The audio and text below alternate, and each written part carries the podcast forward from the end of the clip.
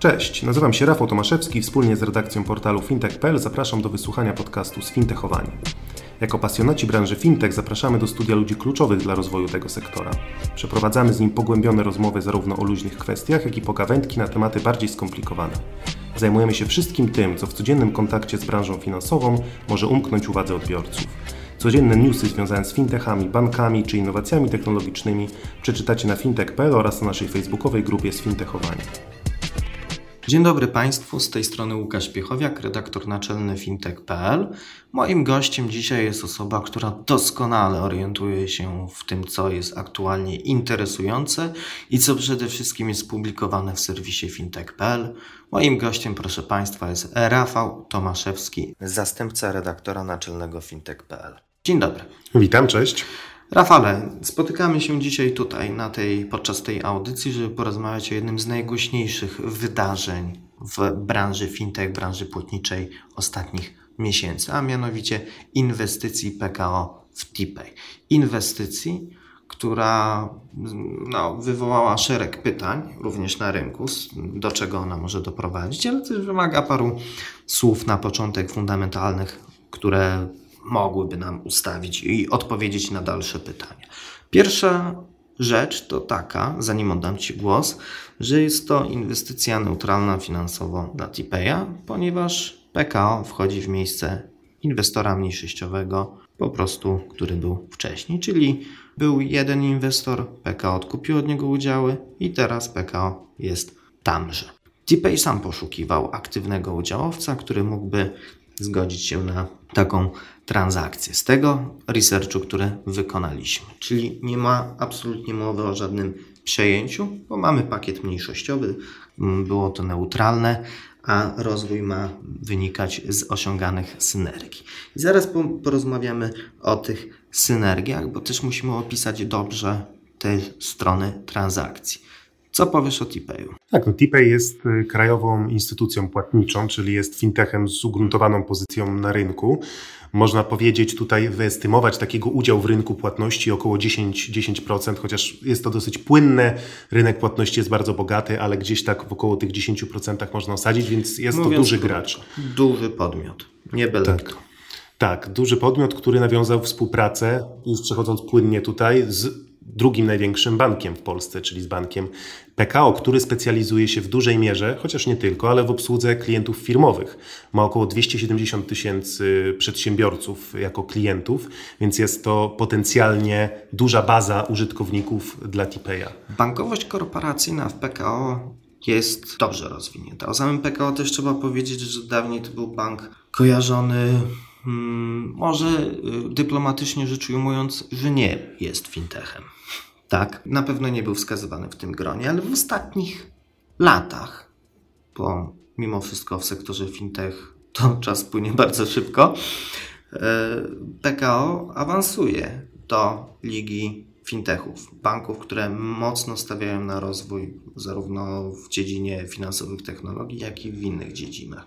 Więc tutaj mamy aspirujący bank do miana lidera na rynku bankowości fintechowej. Z drugiej strony mamy bez wątpienia jeden z bardziej znanych fintechów w Polsce. Polski e, Krajowy Integrator Płatności, firma, która no, jest pod nadzorem KNF-u, ma wiele ciekawych rozwiązań fintechowych, płatniczych i ma elastyczność w nawiązywaniu interesujących partnerstw. No, pod tym względem fintech tak zwany pełną gębą. I co tutaj można osiągnąć? Duża instytucja z całym swoim zapleczem finansowym i rozwinięty, dojrzały fintech, który wie, jak się robi ten biznes. Tak, no właśnie tutaj dochodzimy do tego kluczowego e, momentu, czyli tych synergii i, i ze strony banku PKO, i ze strony Tipeya. Co może osiągnąć bank PKO e, dzięki tej współpracy? No może obsłużyć na przykład płatności w e-commerce, może odważniej, mocniej wejść w rynek, właśnie w ten rynek, w rynek e-commerce. Chodzi tutaj chociażby o zaoferowanie bramki płatniczej, obsługę płatności, czy, czy jeszcze idąc dalej, bo to już można wydedukować. Uszyć ofertę dla tak. wszystkich sklepów internetowych, które założą rachunek lub posiadają rachunek bankowy w PKO. Tak, a co ważne ze strony tychże sklepów, mogłyby one uzyskać dostęp do wielu produktów już z poziomu aplikacji bankowej, nie musiałyby korzystać jeszcze z innych systemów, bo usługi TPaya byłyby po prostu zintegrowane z bankowością. Tak klucz. jest. Integracja, coś na czym można zaoszczędzić mnóstwo pieniędzy, jeżeli działa dobrze, albo stracić majątek i położyć biznes, jeśli działa źle. Czyli integracja tutaj byłaby kluczem. Warto jeszcze dodać, że w momencie, kiedy się osiąga takie synergie, to ta wartość tejże transakcji jest nieliniowa. Ona rośnie zupełnie innym, no wykładniczo, prawda? tak to można ująć. Więc od w sumie tych dwóch podmiotów i ich współpracy zależy, czy to będzie miało sens i będzie wartościowe. A tak naprawdę, oczywiście oprócz tego, że trzeba włożyć w to mnóstwo energii, wiedzy i zaparcia, to mamy z jednej strony takie zasoby, które pozwalają te synergie osiągnąć i z drugiej również. Bo po stronie Tipeya z tego co widzimy mamy śmiałe plany, tak, e, związane z tą synergią. B po stronie PKO mamy bank. Bank, czyli pieniądze. Bank, który może zaoferować? Rafał, powiedz to za mnie. Produkty chociażby takie jak odroczone płatności, czy produkty innego rodzaju tak, kredytowe dla klientów indywidualnych, ale również dla przedsiębiorców, którzy korzystaliby z usług Tipeya. Czyli dwie strony. Z jednej strony może być produkt konsumencki przy bramce płatniczej, który ułatwiałby dokonywanie zakupów, a z drugiej strony mamy przedsiębiorców, którzy byliby zintegrowani z tymi produktami, którzy mogliby dzięki temu też liczyć na atrakcyjne finansowanie ich działalności. No i tu można postawić kropkę, bo to jest unikatowe na skalę w zasadzie globalną. Tak, z takiego researchu pobieżnego, jakiego, no nie pobieżnego, no bo my nie robimy pobieżnych, ale takiego researchu, który można by było uznać za wartościowy, E, wynika, że jest to unikatowa współpraca na skalę Polsce. W Polsce czegoś takiego chyba nie było i na skalę europejską również duża rzadkość. Duża rzadkość. Pytanie otwarte, czy to się może udać? Jak uważasz? Wydaje mi się, że tak, ponieważ tak jak już ustaliliśmy, te synergie naprawdę, naprawdę są obiecujące tak, ze strony i banku PKO i Tipeya.